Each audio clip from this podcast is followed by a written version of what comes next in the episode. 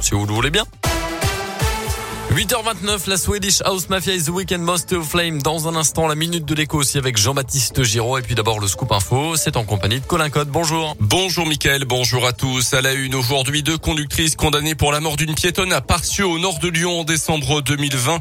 Lors du choc entre les deux voitures, l'un d'eux avait été projeté contre un couple qui marchait au bord de la route, selon le progrès. Une dame de 59 ans avait perdu la vie. Son compagnon avait été gravement blessé. Les deux automobilistes étaient poursuivis pour homicide involontaire qui s'était euh, produit à la sortie d'un lotissement de Parcieux sur une route empruntée régulièrement par des automobilistes comme un raccourci pour rejoindre une départementale. Une peine de deux ans de prison dont un an et demi avec sursis a été prononcée envers une des prévenues qui était en plus de ça sous l'emprise du cannabis au moment des faits. La seconde automobiliste écope de six mois de prison avec sursis et six mois de suspension de son permis de conduire. Bientôt peut-être à la fin des zones blanches dans certains secteurs du département de l'Ain. Le gouvernement a fixé hier par décret 500 zones à couvrir en priorité sur toute la France. Chez nous, elles sont 8, le plateau d'Hauteville, Château-Châtenay, Péria, Serrière de Briord ou encore euh, Val, Revermont, Nivigny, Suran et Marbeau.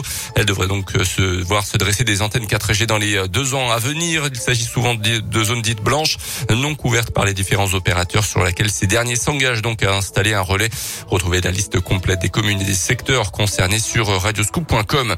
Un mouvement social dans les prisons. Aujourd'hui, les agents réclament des augmentations de salaire. Ils vont donc bloquer les entrées et les sorties des centres pénitentiaires. À Saint-Quentin-Falavier en Isère, ils laisseront quand même passer le convoi qui doit amener Nordal Hollandais aux assises de l'Isère à Grenoble pour l'avant-dernière journée de son procès. Place justement aux réquisitions de l'avocat général aujourd'hui. Ensuite, au tour de l'avocat de la défense de plaider. Le verdict est attendu demain. Nordal Hollandais en cours la réclusion criminelle à perpétuité pour l'enlèvement et la mort de la petite Maëlys. Venir en aide aux étudiants dans le besoin tous les mardis et jeudis après-midi sur le campus burgien de Lyon 3. Une distribution alimentaire est organisée pour tous les étudiants et c'est entièrement gratuit.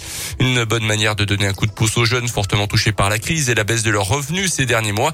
Un partenariat a été développé entre la Croix-Rouge qui fournit les denrées et le bureau des étudiants, le BDE qui les distribue. Jessica Farnier est la présidente du BDE.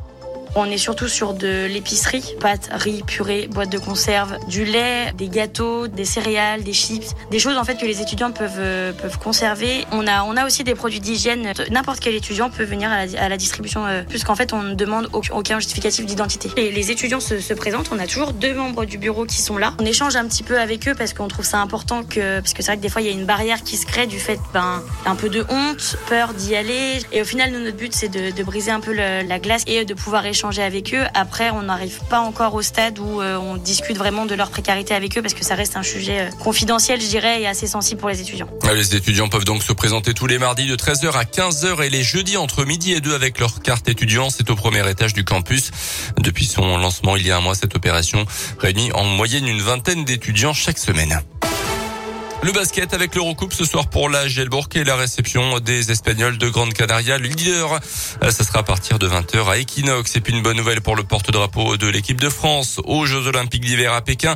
Euh, L'Isérois Kevin Roland vient de se qualifier pour la finale du halfpipe en ski freestyle, finale qui aura lieu samedi. En revanche, il n'y a plus de Française en ski cross. La dernière engagée, Jade Griaubert, vient d'être éliminée en quart de finale. Et puis sur le combiné en ski alpin, Laura Gaucher termine à la huitième place.